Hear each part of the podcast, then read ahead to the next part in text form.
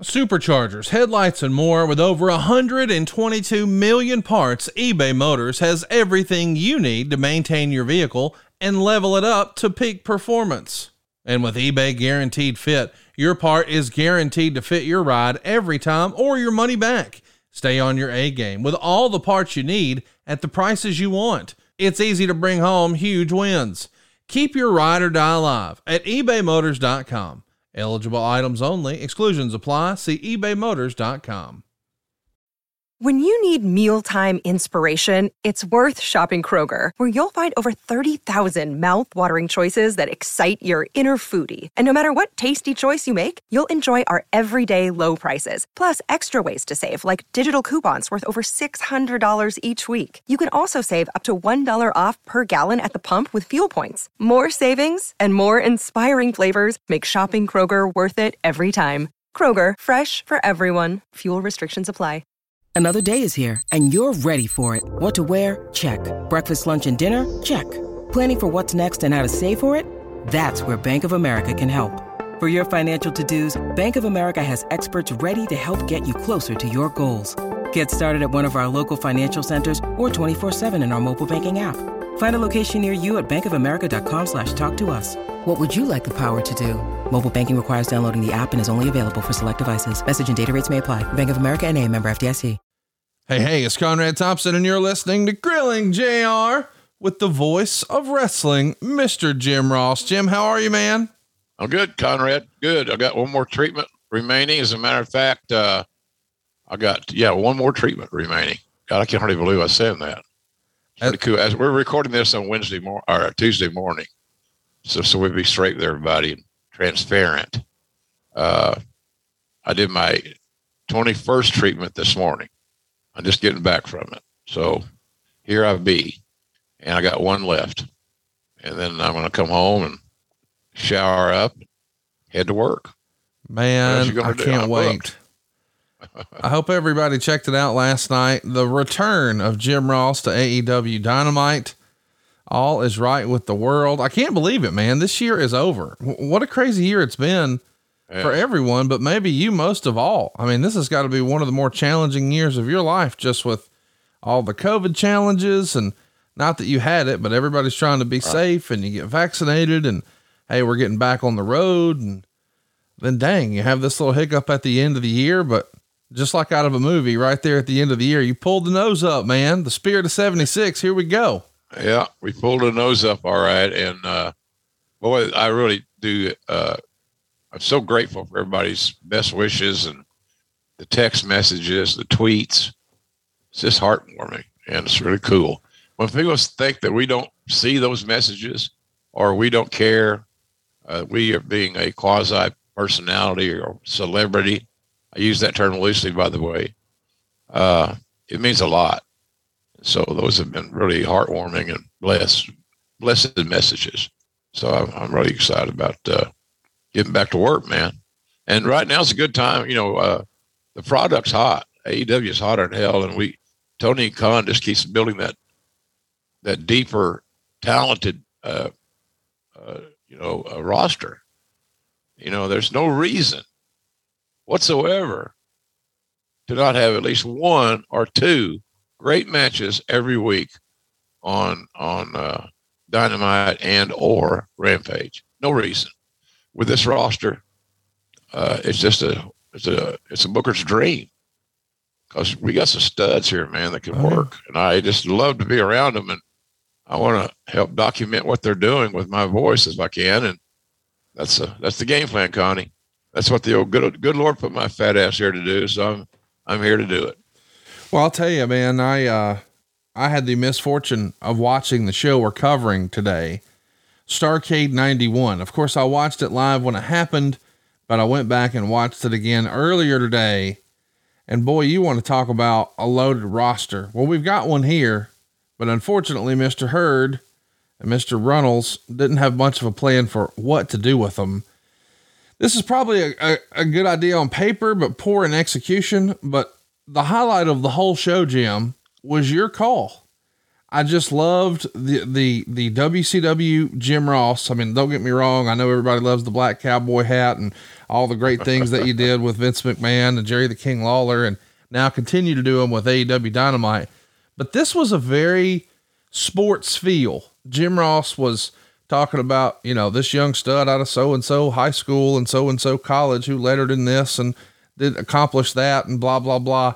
It felt very uh, legitimate and there's even commercials in this show saying, you know, baseball has the World Series, football has uh, the Super Bowl, wrestling has Super Brawl, and, and Battle Bowl and Super Brawl very much feel like Dusty Rhodes ideas uh, based on real sport. You know, there was the NBA lottery for draft picks, so I mean, I get how we how we got to these ideas, but it does feel like WCW is at least trying to return to some some sports, if that makes sense. And man, you were on your game here, buddy.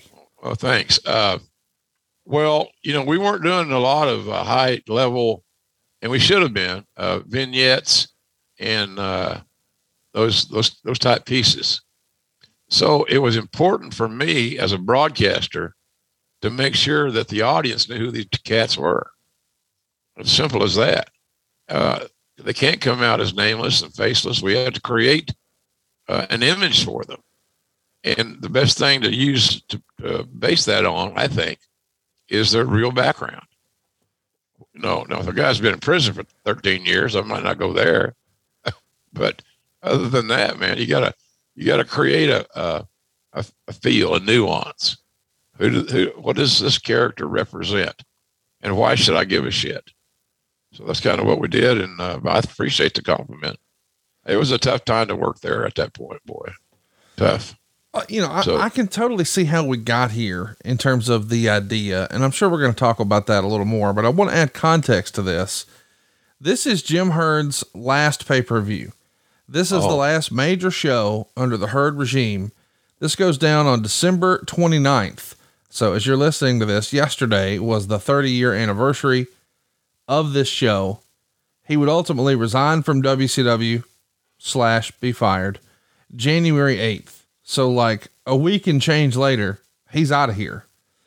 And we're fresh off of Halloween Havoc 91. That was our most recent pay per view, of course, in October. We had Lex Luger defending his world title over Ron Simmons, the return of Paulie Dangerously, the debut of Ravishing Rick Rude in WCW, and that awful Chamber of Horrors match where Abdullah the Butcher was electrocuted in the middle of the ring. And that's how we started the show. It's just a crazy time in WCW to say the least. Reaching for new direction, new texture in the creative can oftentimes uh, result in what we're talking about. It was a gimmick show, and it wasn't. I don't know. It was not good at all the pay per view was not a good pay per view. Uh, there were some moments, there's no doubt. And I haven't said one time, well, this guy called it in. This guy was a lazy piece of shit. He didn't want to work. He just wanted to get paid. I'm not going to go there with any individual. But, but it was just poorly booked and put together. We um we should also add some context that we've got a, a clash of the champions in between and this is very much the era where we're doing syndicated TV tapings weeks and sometimes months in advance. Uh, obviously, that's not the case anymore. I mean, these days, if a show is taped, it's usually taped a few days ahead of time, not a few weeks ahead of time. But Meltzer would write, uh, they've reassigned the event coordinators once again. Chip Burnham will be doing the old Mid South territory plus Georgia and Florida. David Chip started out, by the way, Conrad, excuse me. Chip Burnham started out as uh, an accountant signed to WCW. And uh, then he kind of got his toe in the water, I think, basically uh, at the Omni because he was local. So uh, he was a uh, uh, ambitious, is what I'm trying to say. So, but he worked there many years. And I heard not too many years ago, he, he passed away very young of cancer. So, you know, that has a whole new meaning for me now, uh, quite frankly. So, uh, but Chip was a good guy. And he kind of got caught up in the being one of the boys That's where do the boys go when the shows are over? To the hotel bar. Yeah. And the promoter goes and buys drinks. so there you go. He fit right in, and it was a was a fun guy to be around. So Meltzer would say Chip's going to handle the old Mid South territory plus Georgia and Florida. David Crockett's going to be doing the Carolinas, and uh, Dave would say I've got no idea who's doing the West Coast, and Gary Juster will be doing the Northeast and Midwest. I guess we should add some context to that. Event coordinators. These are going to be the guys who are who are helping book buildings, dealing with the buildings, coordinating. Right. You know, advertising. yes, buying the ads on the radio stations or the newspaper, lining up media appearances uh, when they were able to do so. Uh, that's what they did, and uh, then they were the liaison between uh, uh, the company and the arenas and the local marketplace in general. We know uh, David Crockett's going to be a part of WCW until they close their doors, and we just recently saw him in Greensboro on the yeah, AEW cool. show. That was a cool little moment for Mr. Crockett, huh? Yeah, I like that. I thought that was a, a real nice touch too of uh, of David presenting Cody the uh, TNT title. I I didn't even think of that. He was there. It makes all the sense in the world. It was kind of uh, ceremonial. So I thought it was pretty cool. I'm glad that uh, Tony Khan did that. Nice move. You uh, gave us some some background and concept uh, or context on Chip Burnham, but let's talk about Gary Juster. Gary Juster was involved in the business, I guess, up until a few weeks ago when Ring of Honor went down. Uh, it's a name that we hear a lot, but a lot of folks may be curious. What exactly did Gary do for WCW and Ring of Honor? Um, what was your experience working with with Gary like? I love working with Gary. He's still a dear friend. Has been for gosh, Conrad, since the eighties. He was in, he was a market rep. He was an event coordinator. He market rep, promoter. There's a zillion synonyms that will work in that in that space. But he he started out I, he started out working in the AWA, and he was a Verne Gagne guy. And he grew up in Minneapolis. Did Gary? And then he's a lawyer by trade. That never hurts. So uh, I got to be very close to Gary. He's always a good confidant. Smart, uh, and did get somebody else scoop him up if they're smart. If they're doing indie shows or things like that. He's really, really good, and I, I know he'll land on his feet. And as thrifty as my dear friend, the Just, my God, uh, as thrifty as he is, Conrad, he won't need a uh, GoFundMe. He'll be cool. Let's talk about uh, Mike Graham. He's covered in the Observer here. Uh, he has been removed as a road agent. He's going to be getting back into the ring. In fact, we're going to see him on this show. And boy, the Grahams have such a, a rich history in wrestling. Of course, you've probably seen Mike Graham on some WWE DVD over the years saying that Jeff Jarrett broke a thousand guitars and never drew a dime. Uh, he was uh, your partner. Yeah, you had to throw that in there, didn't you? well, I just think it's, it's you are fam- probably the most famous quote about Jeff Jarrett that was ever on a WWE DVD. Uh, just the way he moved his head when he said it is comical. But you spent a little bit of time with him on those old Legends of Wrestling roundtables, and of course, working with him over the yep. years. What can you tell us about Mike and, and his value to the business for so long?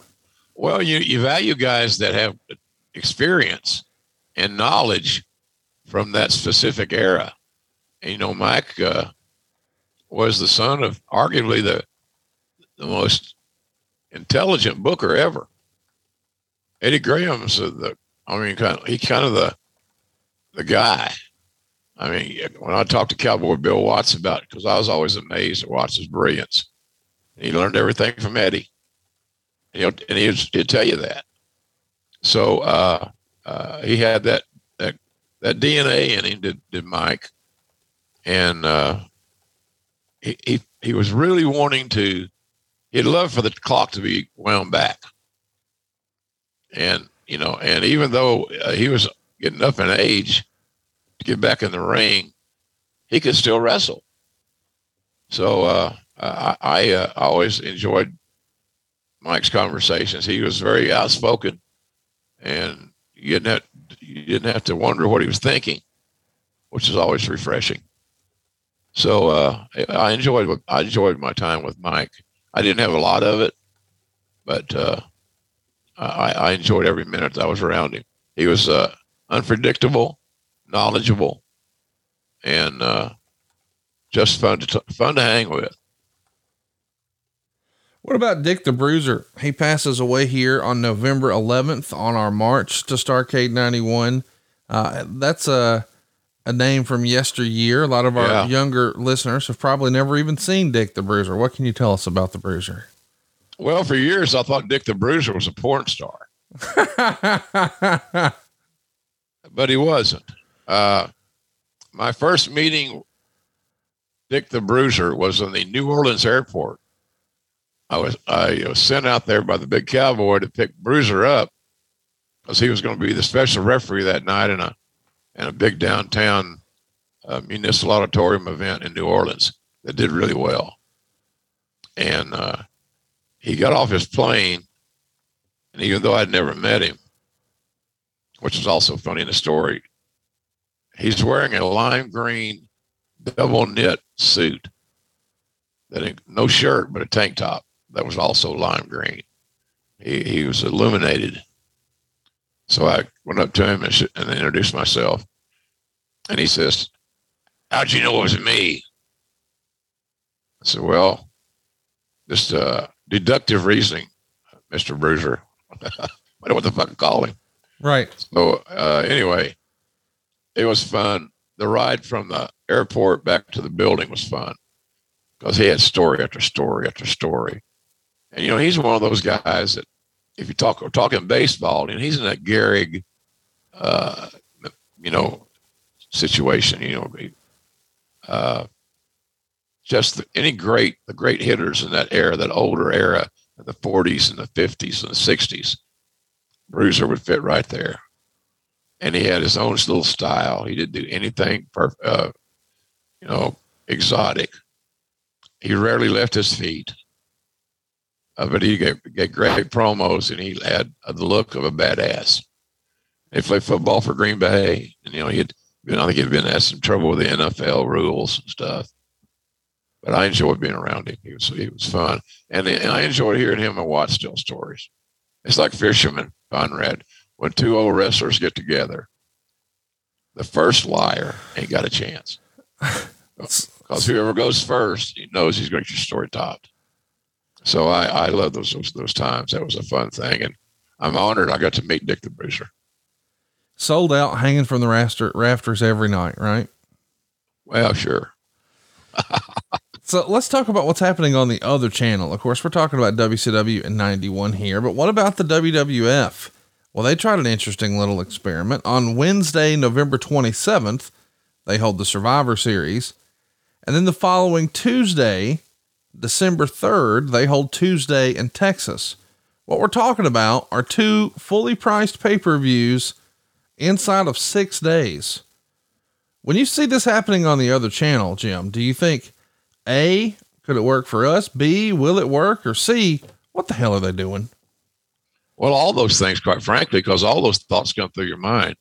Uh, and this is no exception. You know, obviously, if they did something new, uh, and innovative, if we felt like it would work for us, why wouldn't we try it? Is one sure. question. Uh, secondly, we were certainly uh, tuned in to see if they if it was going to work, and uh, so you know, yeah, we were very interested in how that was going to work, and you know, but they had a huge ass network, man, and they could get the word out to their core audience that we've got to, you know, we got a we got an idea here. We want to do this, or we can't do this, or whatever.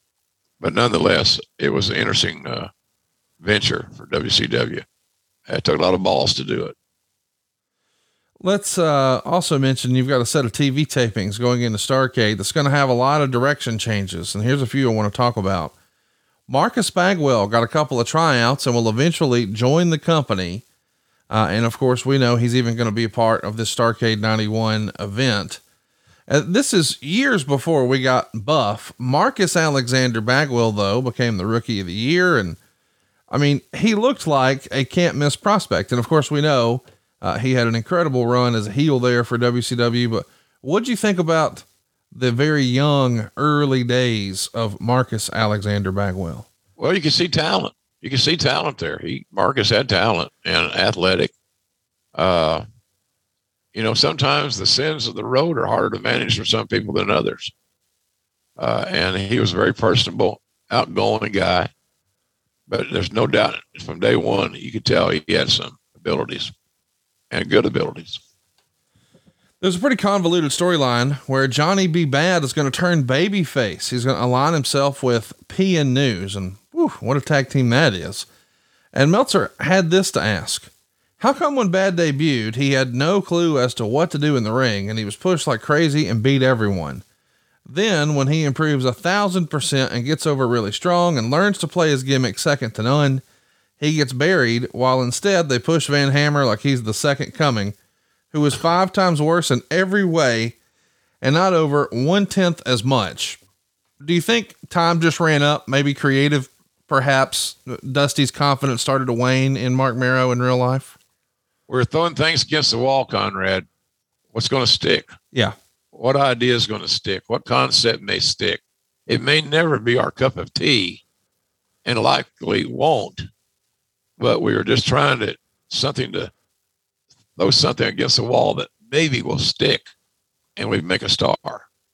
We are desperately looking to make stars.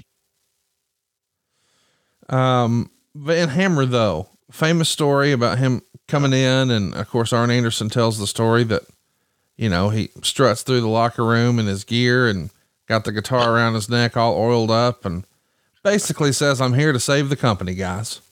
Yeah. Uh, and, and, and, I'm sure certain folks in WCW felt like, well, hey, he can be our version of the Ultimate Warrior or what have you. Yeah, you never uh, know. Van Hammer, though, too much too soon, you think?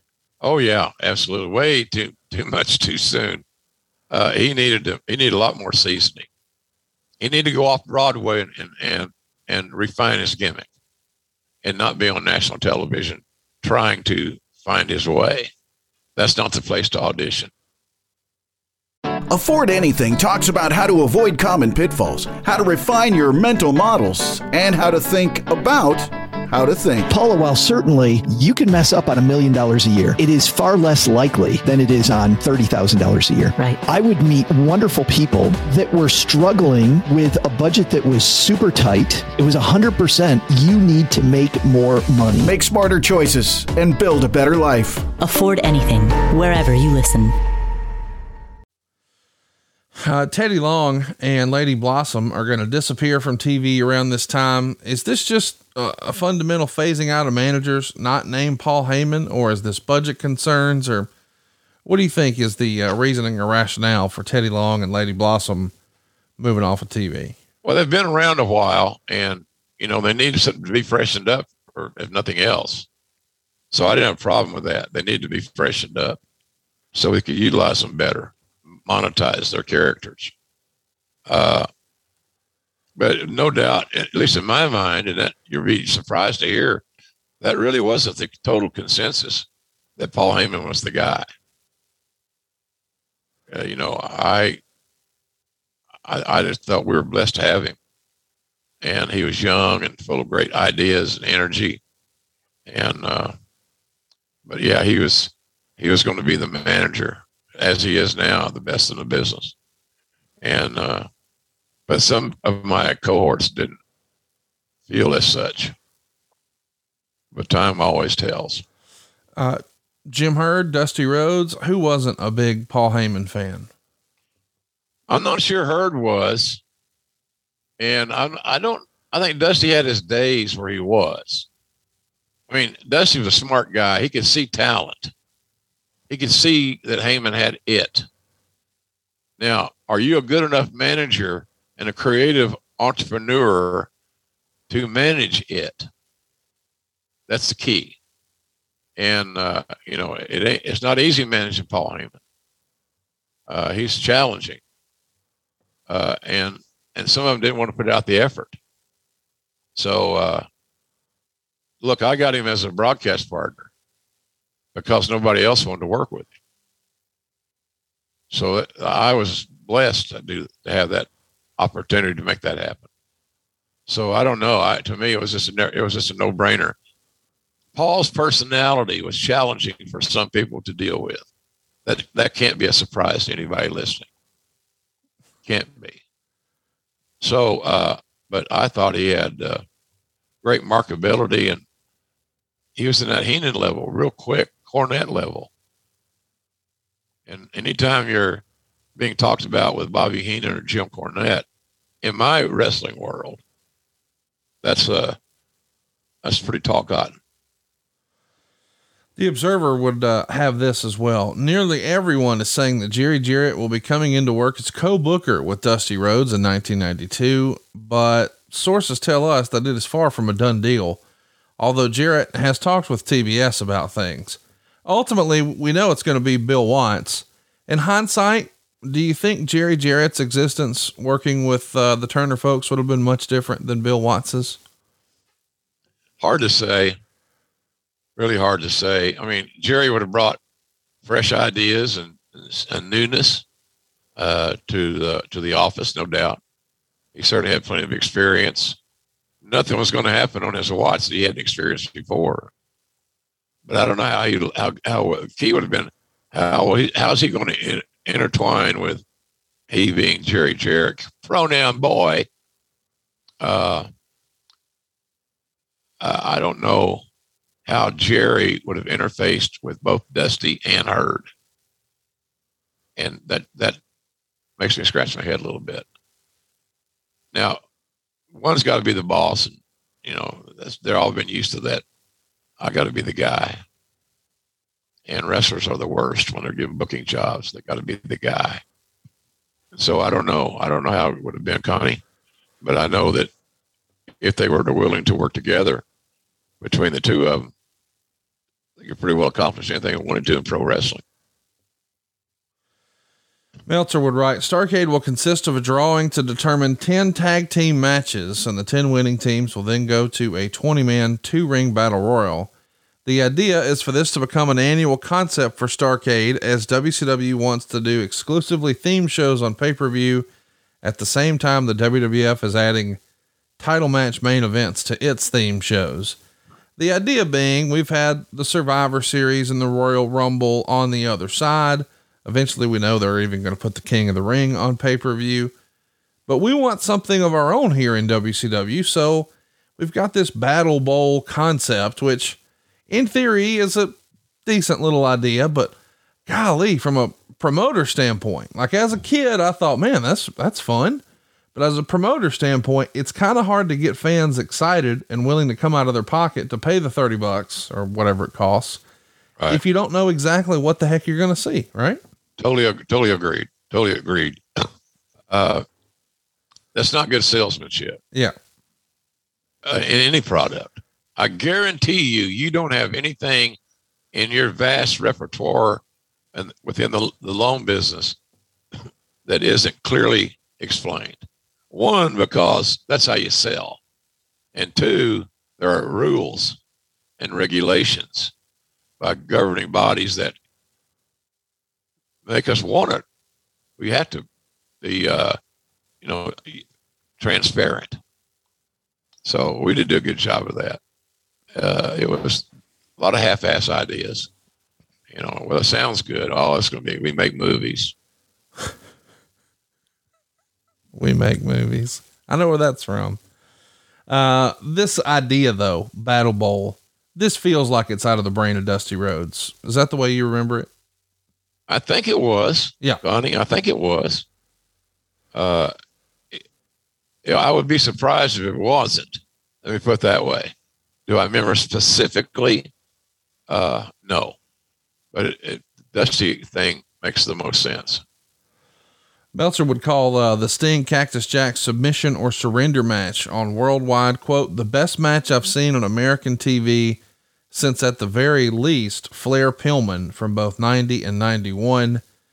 This era of Cactus Jack is really criminally underrated. I mean, I think this is when he started to become a main eventer I mean, he had certainly had some some great spectacles and different promotions and what have you. Uh, but it feels like he's sort of been middle of the card. And now here in 90, late 91, uh, he starts to prove that he can be a top guy. But I don't know that everybody in management in WCW really saw that. I know you were an advocate for him in the WWF. Did you see it in Jack here in 91? Uh, yeah. Yeah. It, it, it's in, it comes in different levels and different presentations, but absolutely. Yeah. No doubt. Uh, the World Wrestling Federation is going to announce. And, well, Conrad, one reason for that is, and I know this is not a very sexy thing to talk about. You want people in your locker room that aren't shit disturbers. Yeah. That, that always have a better way of doing something. Uh, if it's not built all around them, then it's wrong, automatically wrong because it doesn't feature me. And and so Mick never had that kind of ego he wanted to be on top because that's where the money was. And they're all, that's the common denominator. If you're worth your salt, you're here for the money and nothing else, the money. So, uh, yeah, I, I, I always thought Mick was going to be a big star. And, and I thought I love what he brought to the dance. And, and he, he counseled a lot of guys. He helped a lot of guys. He took the time it's like him coming by my place here. He didn't have to do that. He did it on his drive home from Atlanta. You know, so he was uh he's a special person. And I and I uh, I'm glad we were able to get him. The WWF is going to institute their very first steroid policy. Uh, the story comes out about it on Entertainment Tonight and Inside Edition. You, at this point, had been around wrestling for a long, long time did you ever think you would see steroid testing and entertainment like this? I mean, I think people were expecting it in the Olympics and boxing and football and all that sort of thing. But did you think you'd see it in pro wrestling? I thought, uh, yes. And I thought the reason being is that the company was so public, uh, so out there, these massive physiques. It was a, it was a burden that they didn't have to carry if they chose to. So uh, I wasn't surprised uh, on, on how it, uh, coming about because to me it seemed like it was just inevitable. It's going to have to happen at some point in time. And, uh, but I'm all for the drug testing without a doubt. I'm not, I'm not as personally acrimonious to the steroids if they're done under doctor's care and they're just not haphazardly done in the back of the gym. Uh, but I think the other drugs that doctors get friendly with talents, and I've seen that happen dozens and dozens of times. Uh, they're uh, they're they're like sheep led to slaughter. They got that buzz, and they ain't nothing else they need. That's sad. So yeah, I'm I'm a I'm a drug testing guy. If if you're asking me, if you got to, you know, I, I just think it's smart business. And the other thing is the other thing is getting physicals, blood work. You know, Eddie Guerrero would probably be still alive. I'd like to hope if he was uh, uh, had physicals and had his heart checked and all those things. Right. So I think that overall the drug testing is a good good idea. So, uh, and how it's administered, all the in-house things, and the loopholes, and all all that shit, I ain't getting into. But uh, the, the, general concept of, of, of testing your athletes, they're still athletes. To me, it's a good idea. When this happens, and, and you hear about it, and you see it on TV, and all that, do you remember there being discussion on the WCW side of things that, hey, maybe we need to do something like that? Do you think this even winds up on someone like Ted Turner's desk, and maybe he needs to be involved in this decision. It might have. I think if there was any talk about it, be honest with you, it's about how much it was going to cost us to execute it. Right. And I think that's a, that would be a, a big pushback from an uninformed audience. Uh, I want to mention um, Ric Flair is going to finally give back the big gold belt after a long, lengthy battle with Jim Herd. Uh, it seems to be that cooler heads are finally prevailing. Uh, do you remember this being a big relief to Jim Herd, or at that point was it just in the rearview mirror and we're on to bigger and better things?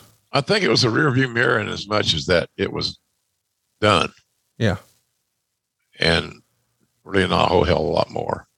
Uh, cause that thing had been being passed around, so to speak, for a long time. So I think people are happy that it was just, let's just move on. You head to uh, England to do a promotional tour for some upcoming house shows over there. And you go with Johnny B. Badd and PN News. Please, God, tell me you remember this. There have to be good stories here. Uh, yeah, I, uh, I know that we were in, uh, let me think. We stayed two days in London and had a great PR guy because uh, I saw him doing a bunch of stuff on the Olympics the last time they were in that neighborhood. Uh, great food. You know, uh, I think uh, I think the, uh, the most fun was in uh, in Ireland because we were there on St. Patrick's Day. I'd never seen anything like that in my life. It was like the uh, Mardi Gras on steroids. Speaking of steroids, everybody was partying, everybody was drinking. They're in the streets, they're falling out of bars, coming into bars, uh, getting hugs from women you didn't know, or like that. Uh, so it was a it was an interesting trip. They flew us first class. I remember that, which was really cool. And uh, I don't know, you know, PN News is getting the big star treatment, first class airfare, and uh, you got guys in main events that never flew for hadn't flown first class yet. So and then and then uh, Johnny B. Badd. So there you go. To and there are new gimmicks and fresh products. You're hoping one of them might catch fire. That's all. But it was a fun trip, and uh, they took good care of us. Good hotels. Uh, it, it, makes traveling doable. But I like being uh, in uh, Dublin on St. Patrick's Day. I don't remember a lot of that because I really got drunk on St. Patrick's night, 1991. in Ireland, of all places. It was cool. Let's talk about Ricky Steamboat. Uh, he's going to uh, rejoin WCW in time for Clash of the Champions. And boy, between Steamboat and Rick Rude coming in the fold, this is a pretty big shot in the arm as far as in ring work, is it not? Yeah. Yeah. All those guys are stars. They're stars. So, uh, yeah, it was a, it was a nice influx of talent. And you notice, uh, this is where we put them all with Paul, right? When Heyman and Heyman, they're going to be their manager. Yeah, the Dangerous Alliance is going to. Yeah, that was a good group. Yeah, that was that was a really good group. Look at the talent in that group. Unbelievable. Shit. So that's what's frustrating, Conrad, about going back at that time and reviewing it, watching the show, et cetera, et cetera, that we're talking about here. Uh, you know, we had talent to have great matches. There's no reason that that brand was not drawn. it was the booking, no focus. Let's, let's hitch our wagon to something or somebody and go. And uh, it just for whatever the reason, and a lot of it was politics. It just never worked. Let's uh, also mention the uh, other big news in the world. There's a big Magic Johnson HIV story that really changed a lot of things, at least in global sports and, well, more than just sports. But as a result, WCW is going to institute a total blood ban, at least according to the Observer. How big of a story was this with Inside Turner back here in 91? Well, on the uh, administrative side, they were supportive because they thought it was barbaric to cut take a razor blade, and cut your skin. uh, a lot of the wrestlers who grew up in a different era just saw one of their most dramatic props taken away from them. So I guess it depends on your perspective. But it's not a bad idea because you find yourself guys getting juice uh, and just for the sake of getting it to add, to add to their match. You know, it's always the same little bullshit. I just want to get over, brother. Right. Well, you, you can get over without the blood. You really can. And because you're a great worker, you don't need to fucking lean on the blood as a crutch. So some guys are not happy. And the corporate boys were like they did something to save the world. Let's get to the uh, Clash of the Champions on our way here to the Big Starcade event. The uh, show does a 4.3 rating, which is 2.4 million homes. These days, of course, when we talk about ratings, Jim, we say people, but this is homes here. So this is well over 3 million people checking this out. Um, the Dangerous Alliance is going to start to take shape here. We've got Bobby Eaton joining the Enforcers, Arn Anderson and Larry Zbyszko, of course, Steve Austin and Rick Rude, Medusa, they're all here. And it starts with the clash where Luger jumps Sting during an interview segment with uh, a little help from Medusa's distraction. And it's a, a pretty great piece of business. It's a show long thread about Bobby Eaton telling Sting to head to the hospital. And then Rude and Paul have the contract set that Rude can win the title if Sting fails to show. And there's a layer of storytelling here that doesn't really happen all that often in modern wrestling. Uh, would Heyman have been involved in this? Is this all a Dusty story? This is really well done. I think it's got to be a collaborative effort. Yeah, because Heyman's Heyman's going to be very, very invested emotionally and creatively in, in his storyline to the point of doing it and going so deep as to, to, be allowed to go that deep. So I think just he was helping Dusty do his job a little bit there, which is a good collaborative effort. There's nothing wrong with that. So uh, but but you, you, look at also look at the guys in his dangerous alliance. They all knew what they're there to do. They all knew how to execute. They all knew what they needed to do to make this work.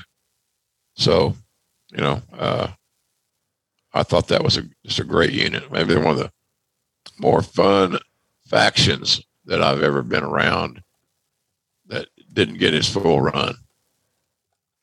They should have been. They should have been uh, should have been longer for them.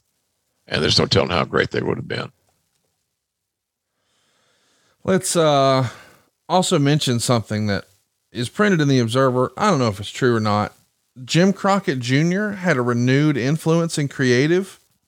Is that right? Do you remember him popping back up? I know after WCW is a thing, once Turner purchases Jim Crockett Promotions, it's not too terribly long before Jim Herd comes in, but do you remember there at least being conversations where he was more active with maybe Jim Herd winding down here in late 91? Yeah, I think I remember there's some, some casual discussions about that. Uh, just like so many things there. They, a lot of people talk a good game. Good idea. Here, we get this guy. He could help us out.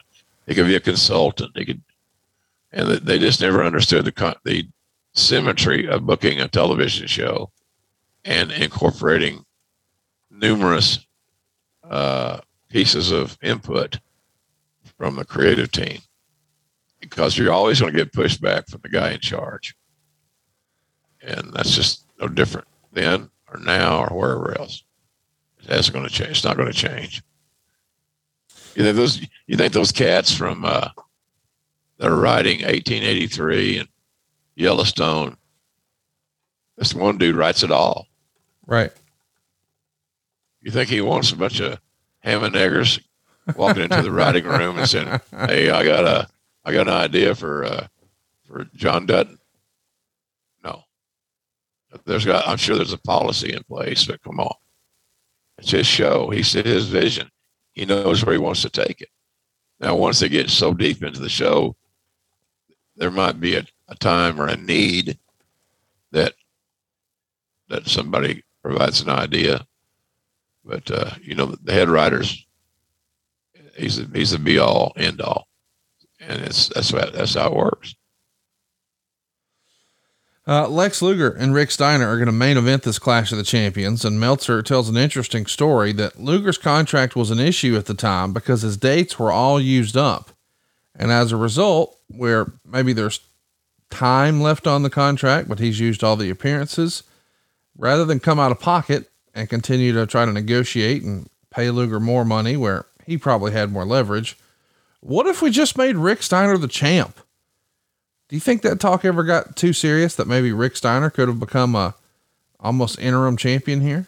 Well, a lot of us would have enjoyed that opportunity to see that materialize. Sure.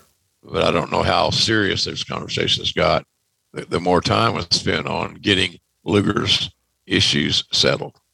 And so you could continue on. So, you know, it's, this place was a mess, man. it was a mess, brother. Uh, we're coming off of uh, Harley Race being fired and Lex Luger quitting in protest. Uh, of course, we know it eventually got patched up, but the bloom is off the rose with the Turner organization and Lex Luger here, to say the least. Fair to say? Yeah, fair to say. Just it never, it never, it never clicked the way that they had envisioned. They were looking for Hulk Hogan and or Ric Flair just wasn't there. Uh, for more Lex Luger talk, go check out our Lex Luger episode in the archives over at grillingjr.com. But it's announced that the Atlantic City and uh, Trump Taj Mahal event will be named Super Brawl, and Lex Luger and Sting will be headlining the event. Um, just two weeks later, it's announced that Donald Trump pulled the show from the building because he was attempting to book the building for a one on one game between Kareem Abdul Jabbar and Dr. J. Uh, and then uh, it had to ultimately go to Milwaukee. But this shows you where we are. You know, Donald Trump is, it's obviously his building, it's his venue.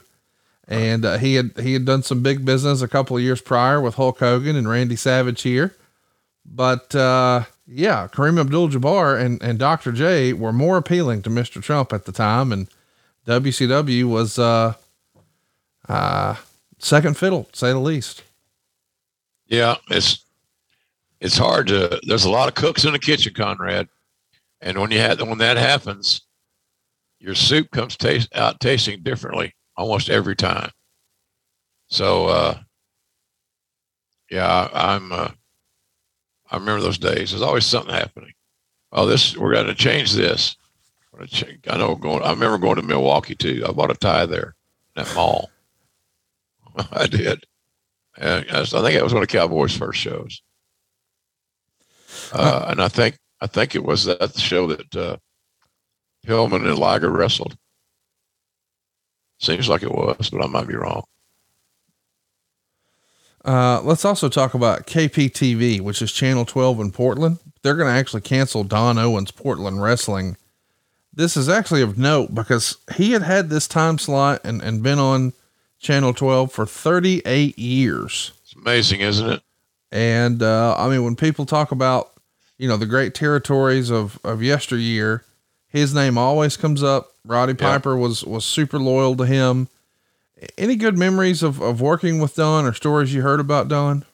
I was only around him like at the Cauliflower Alley Club, things like that, because I never made it out to, to Portland.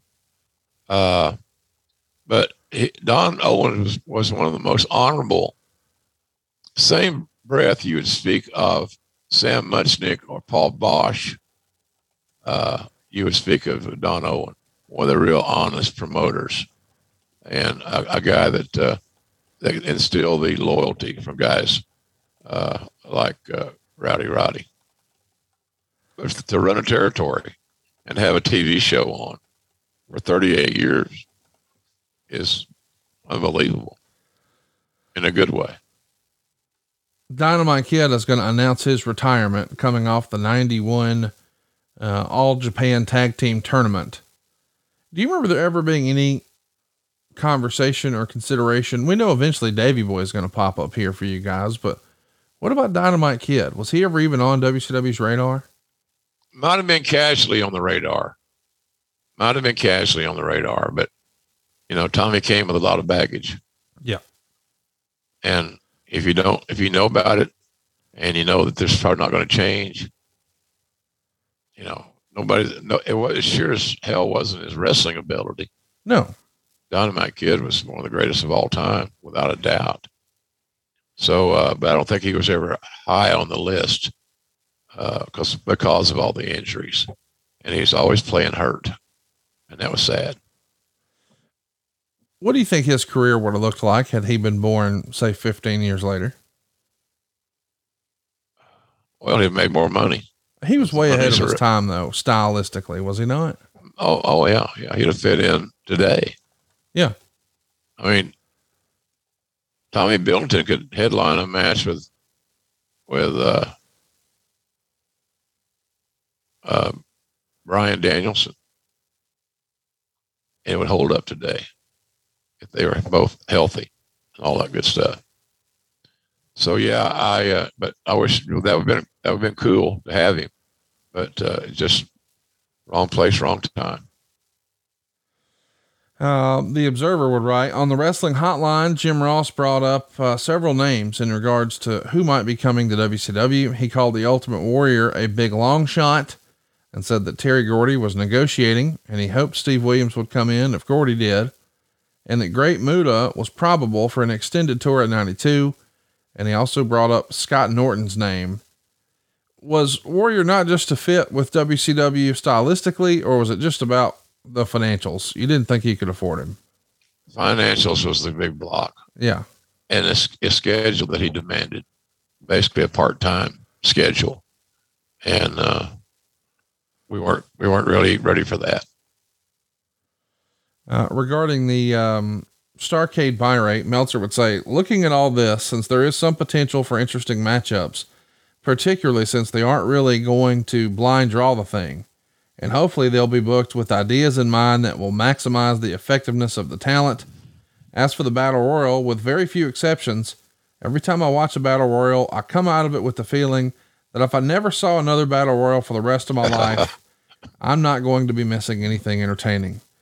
My feeling I, I can I, I, can concur with that to some degree, Conrad. By the way, I mean, really, there's been two I can think of that were entertaining, and outside of that, I'm okay without them. Yeah, me too. Me too. Uh, you know, in one era of of our wrestling life, you had once a year you had a battle royal. Yeah, and it was special. Uh, but it's uh, the the little the uh, the bloom is off the battle royal rose, shall we say. Meltzer would say, My feeling is without any direct matches to promote, the show is going to draw an audience limited to those who will order every pay per view no matter what, but will be bolstered by a very small amount by the fact that the week after Christmas seems to be an opportune time for a pay per view show. At least they aren't going head to head with the seventh game of the World Series, which, of course, we've mentioned happened uh, at the Halloween Havoc show. Interesting to note, though, you know, when people talk about WrestleMania, you couldn't tell that story without talking about Hulk Hogan. He was uh, a staple and really the building block for WrestleMania, and much like Starcade was with Ric Flair. Now, here in 91, this will be the very first Starcade without Ric Flair involved, which is pretty doggone weird. Uh, let's get to the show, though. The readers of The Observer, well, they agreed with me. 72.4% thumbs down for this show. We got 155,000 buys, which is pretty decent, especially in modern terms. That's down from 1990's 165,000 buys. As a reminder, that year was Sting versus the Black Scorpion. So we're not exactly having two great Starcades here back to back. But we are up 35,000 buys from Halloween Havoc, which might have had something to do with the doggone World Series. Who knows? But Meltzer did say this. Jim Ross and Tony Schiavone were uh, quite frequently making references to moves and incidents, not just in the Battle Royal, but in many of the tag matches that the viewer couldn't see because the cameras were pointed somewhere else. It's considered the cardinal sin for an announcer to talk about something the viewer can't see because it makes poor camera work obvious. But geez, if they didn't, we'd never know there was actually some good stuff taking place in the building. If you watched this show this week, you saw the production is just off the rails.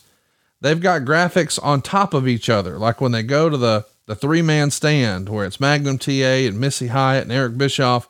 They have all three of their names with Missy Hyatt's name being in the middle. And they just slap that logo for the pay per view right over the top of her name. And then, you know, when, when Eric Bischoff is trying to throw it to the 40 wrestlers and their pyro going off, the camera just stands there awkwardly staring at them as they nervously look at each other for several seconds.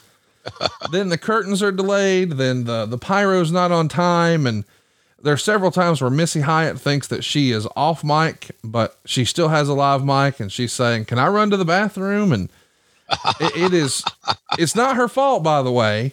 WCW is owned by a television station. And as we say here in the South, Jim, they just didn't have their shit together. Yeah. Yeah. That was poorly produced, unfortunately. Well, hey, it's, uh, another day at the office. You're doing live TV, as Vince would say nothing can go wrong. Oh, yes, they can. so uh, it just was, it, just the concept was just, uh, was just not good. And, you know, I know a lot of hard, people worked real hard on it, but it just was one of those nights where it wasn't, you know, it wasn't the thing that we were seeking to, pro- to provide. It just, it just wasn't. We, we failed. I agree with that 78% uh, I, we, we failed on this one. So, but anyway, it was it was challenging to do as a broadcaster. I promise you. The show opens. Now remember, there's a lottery where we're drawing names. We've got a camera on the babyface locker room, a camera on the heel locker room. That's as silly as it sounds. And then uh, we would see Michael Hayes from the heel side, and he pulls Tracy Smothers. Their opponents Jimmy Garvin. That's right. The other Freebird is now the opponent for Michael Hayes, and his tag partner will be Marcus Alexander Bagwell. Garvin and Bagwell get the win in 12 minutes and 42 seconds. Uh, Bagwell pins Smothers with a fisherman suplex, and Meltzer even says that Bagwell seems to have a good deal of potential. So it's a big pay per view debut for Marcus Alexander Bagwell, but this is uh, what's to come, right? I mean, Freebird versus Freebird, I guess that's interesting enough, but this is just an odd pairing, isn't? I mean, I know that's the idea. Yeah. But it's one of those things where on paper it sounds great, and then in execution you're like, okay, I've seen it. How many more of these do we have to do? Right. Well, that, that's kind of it. You know, yeah. that's kind of it. That's the, you hope that you come out of that uh, uh, random thing with success. Uh, maybe a little bit more sizzle, more star power, than what we provided them in the beginning, the very first match. But yeah, it was, uh, it, it was, we, we were trying to illustrate what the hell we're trying to sell you. We've already sold you, you're here, but uh, you still want to know what the concept's going to be. And it was just a cluster. Uh, next up, we get the Dangerous Alliance. It's going to be Rick Rude teaming with Steve Austin. And remember, these were picked at random, wink, wink. Uh, and they're going to be beating uh, Van Hammer and Big Josh. Uh, 12 minutes and 55 seconds. Rude pins Van Hammer. And Meltzer would speculate that for Van Hammer to take the pin, this must be the end of his mega push. Meanwhile, Big Josh, though, is going to one day go on to be Doink the Clown. The real life Matt Borne was one hell of an in ring performer, and he's tagging with Van Hammer here. He's a, uh, speaking of uh, Don Owens, uh, yeah. You know, Matt Borne was a Don Owens guy. Uh, and so was, uh, I think so was Matt's father for that, for that matter. Uh, yeah, it was, we're just moving through this, this format, which we've already determined is not good. So you just hope something's going to stick here and it's going to jump out there and it's going to become interesting or, or, or have a hell of a match, something popped, but we aren't getting that right now. Uh, next up, we've got Dustin Rhodes teaming with Richard Morton. Now, remember, this isn't Ricky Morton. He's now part of uh, Alexandra York's York Foundation. So, Dustin's baby face, Richard, is a heel, and they'll be taking on Larry Zbyszko and the experiment known as El Gigante let me process what we got here. Larry Zbyszko, Dustin Rhodes, Ricky Morton, and El Gigante on a pay per view. Uh, yeah. Z- Zbyszko eats the pin. Uh, Meltzer gave it three quarters of a star. I mean, Dustin and, and, and Ricky Morton, tag team specialists, phenomenal wrestlers. Larry Zbyszko can hold his own, but El Gigante, boy, what a roster. That's why uh, El Gigante was in there, those guys. because they could hide it, right? They can camouflage it. Oh, yeah. Well, that's what it was. He was given specific spots that, that we thought he could do well. Right. And that's where, where it was, man. And again, you're, you're begging for a hit. And uh, we thought, well, maybe it'll, maybe Luger and Anderson against uh, Terry Taylor and Tom Zink will open their eyes, and it did. It did pretty good. It, that match was the best match to date on that show. Uh, next up is maybe the strangest match that ever happened on pay per view.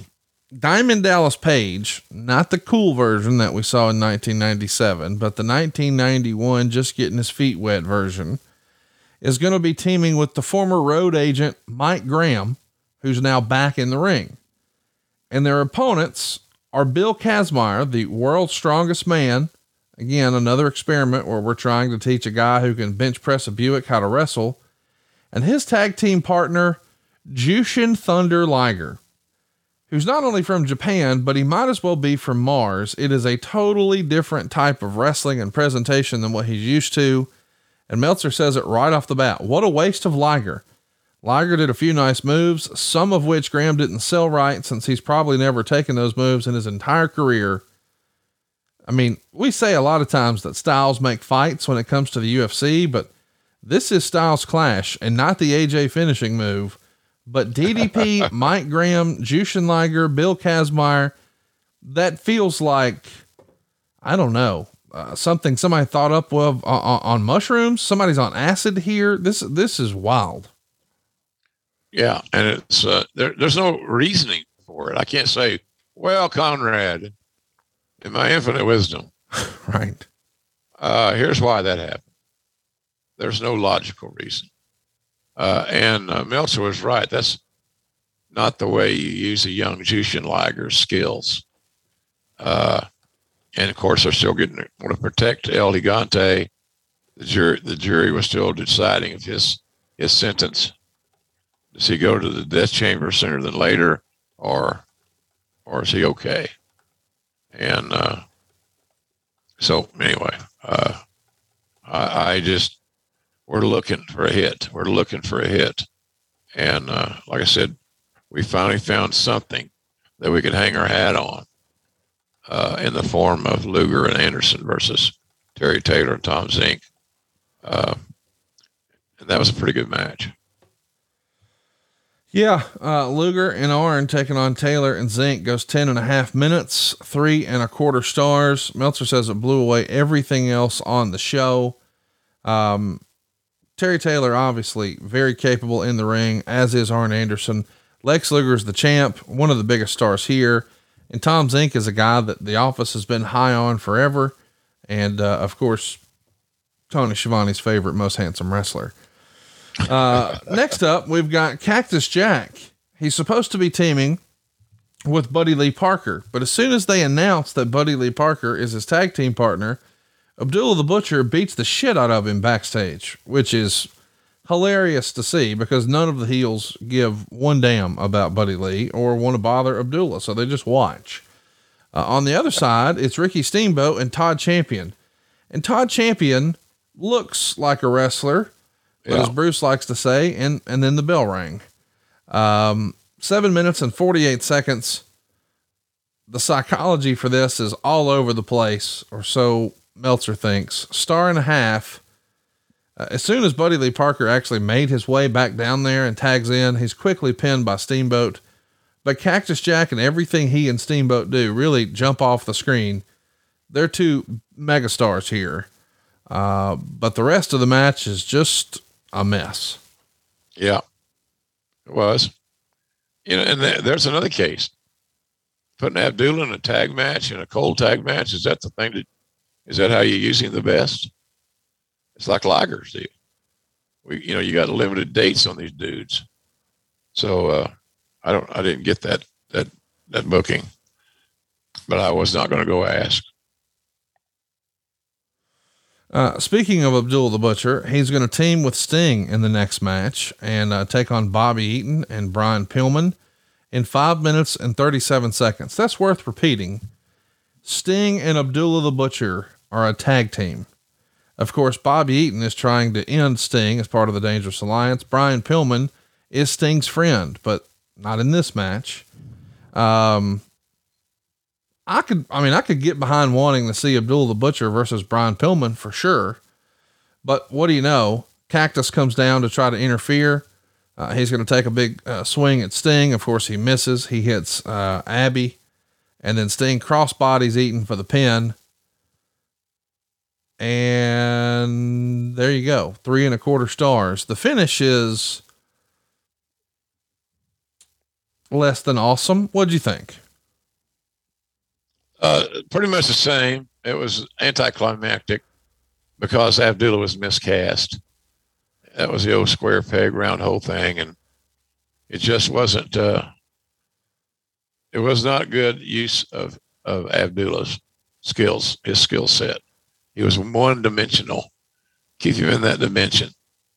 Uh, but for him to have a sense of continuity and teamwork and, and a alliance with another tag team partner just didn't make sense to me.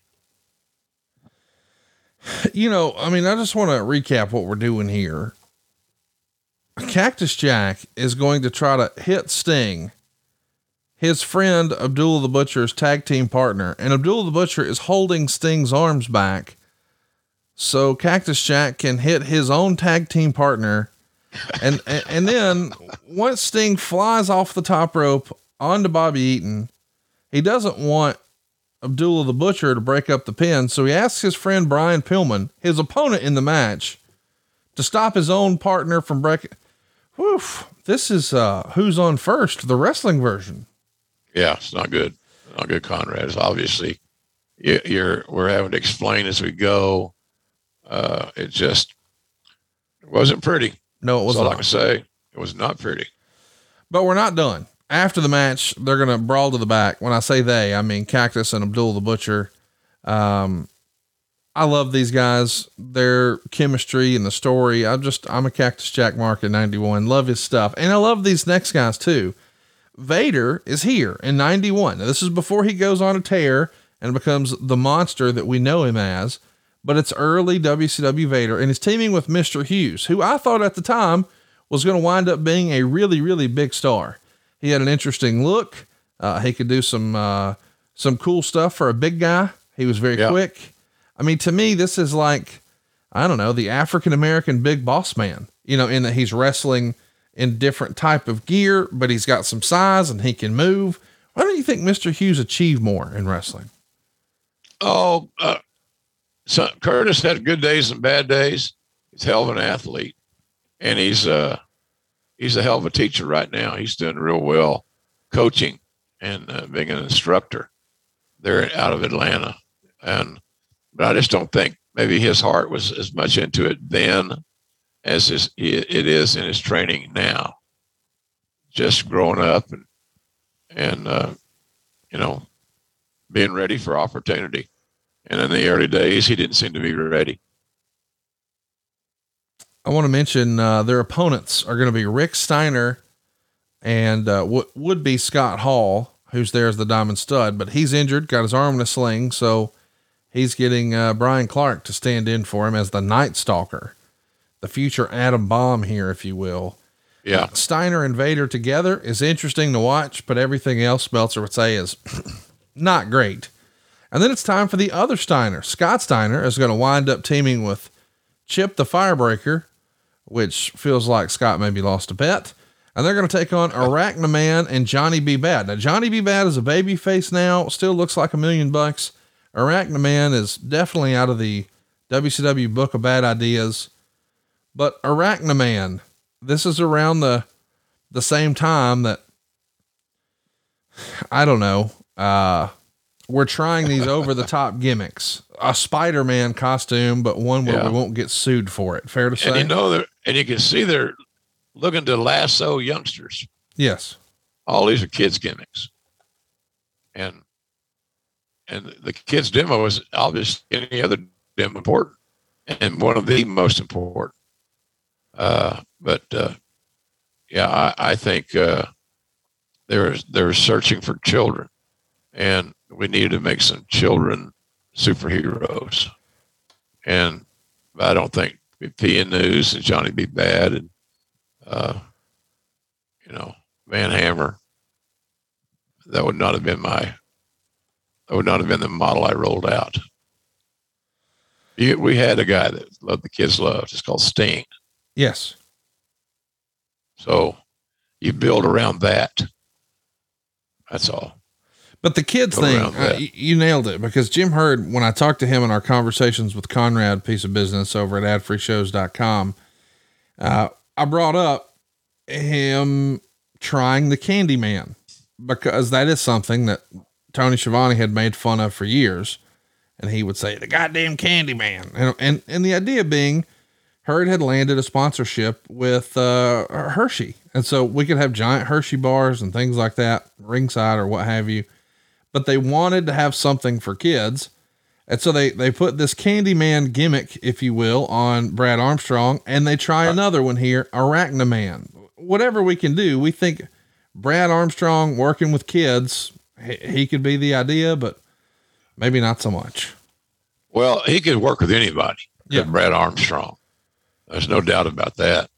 You still got to get back into presentation and introduction and uh, the feel, the texture of the character, the vignettes, some wins over reputable people, uh, and all, a lot of that stuff was missing in the build.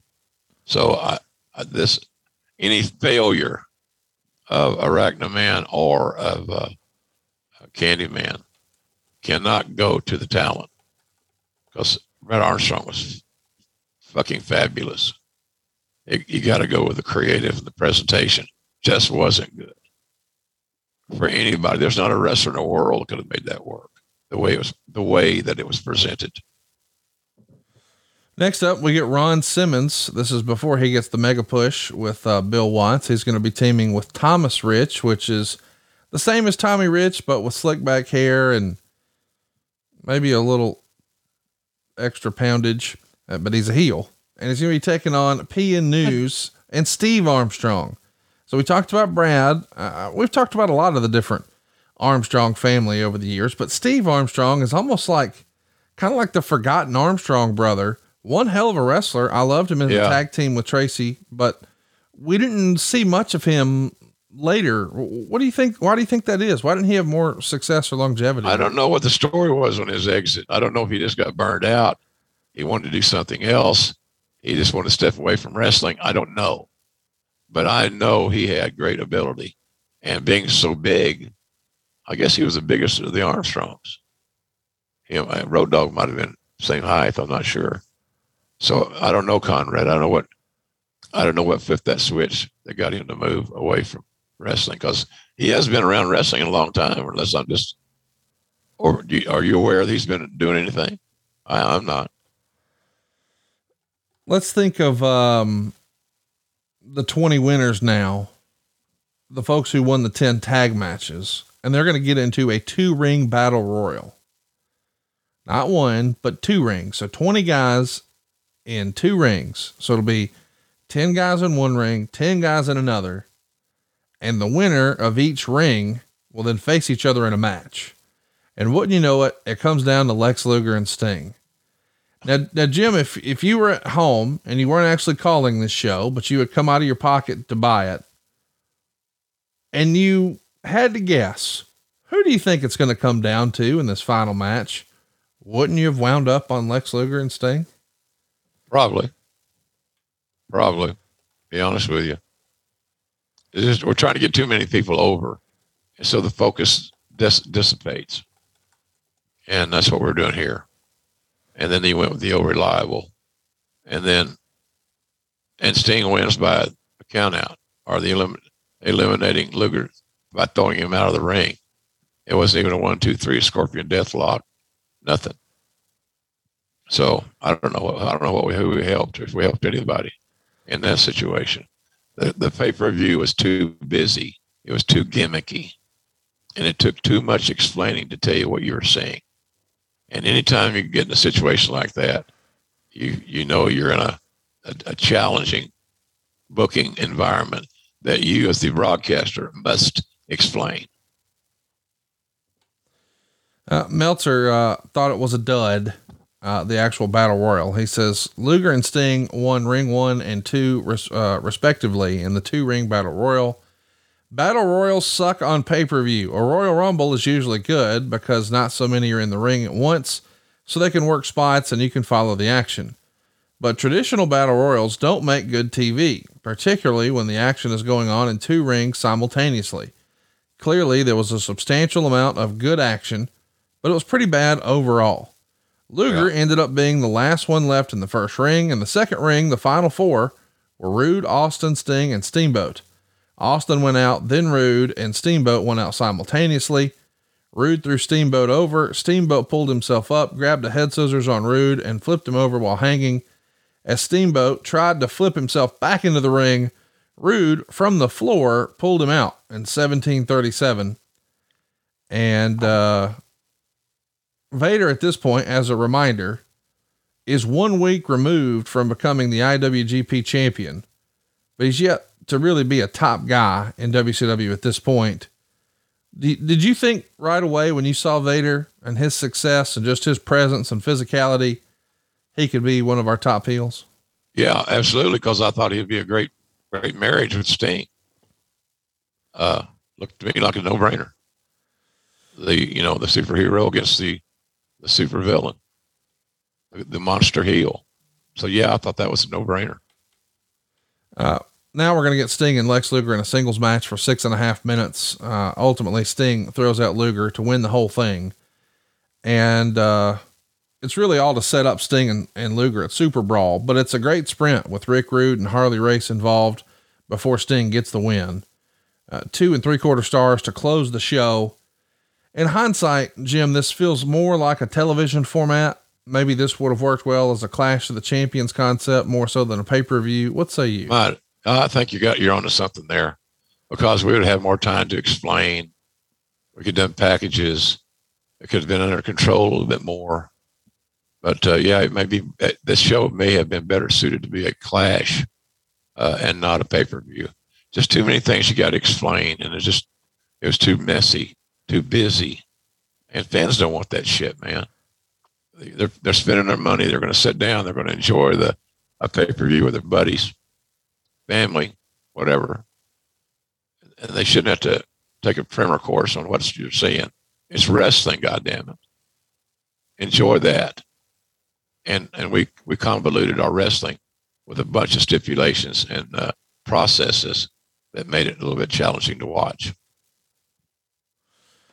Well, what hasn't been challenging to watch is uh, AEW, and I hope that uh, everybody got a chance to see Jim's return last night.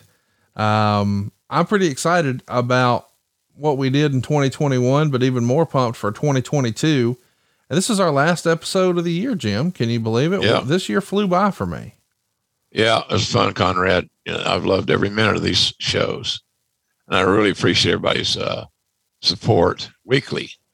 You know, we're, every week we're in the top ten globally in wrestling podcasts, and uh, that's that's a, something I carry with me very proudly. So uh, I'm I'm happy to be on your team.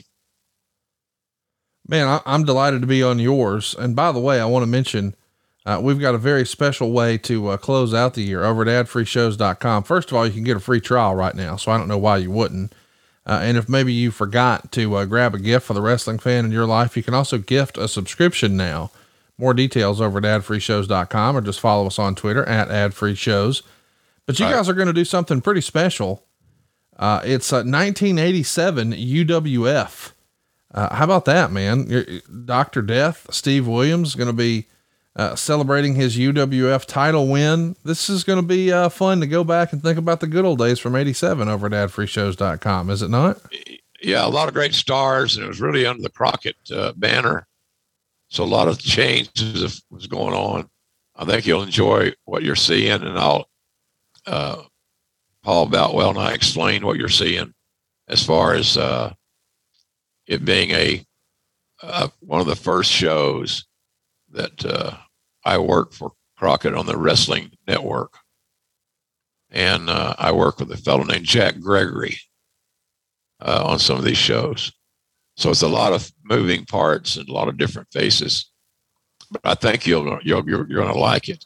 And also, uh, the WSB radio shows drop every Friday, and they're that's kind of the secret sauce here. Because a lot of folks really like those interviews. They're not unrehearsed, and they're just funny, real. And so check that out if you can. And you can do all that for free you know, if you're a member of the Ad Free Network. And don't forget, uh, with New Year's right around the corner, you would think it's getting cold outside. But right now, Jim, it's like 70 at my house, and I'm firing up the grill every doggone day, and it's yeah, tasting man. great thanks to jrsbbq.com. We had a great holiday business.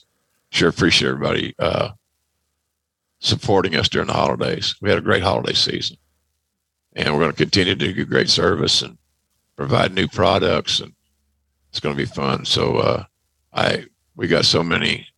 It's kind of cool when people send you their pictures of their Christmas gifts they got from our, our site.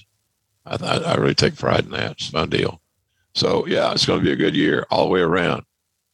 I just got to get totally healthy and uh, rock and roll, baby. It's time to it's time to go hunt with the big dogs. That's what I've been waiting on for 30 days. So let's get it done. Let's have some fun. Well, we've had a lot of fun this year on Grilling JR. Hope you guys have as well. We'll be back next week. We're going to start 2022 with a bang. We'll see you back here each and every Thursday on Grilling JR with the voice of wrestling, Mr. Jim Ross. Happy New Year, everybody, and go Sooners. John brings his skewed sense of humor. Jeff brings tips to cut strokes off your next round. Together, it's those weekend golf guys. They'll pay a lot of money to PXG and Titleist and Callaway and on and on and on, right? How many yards do you think you're going to pick up with that extra driver? I think I can get an extra 5 to 10. What if I give you 15 to 20? you pay me more. Jeff Smith right? teaches on a sliding scale. those weekend golf guys, the podcast, part of the Believe Network. Just search B L E A V on YouTube or wherever you listen.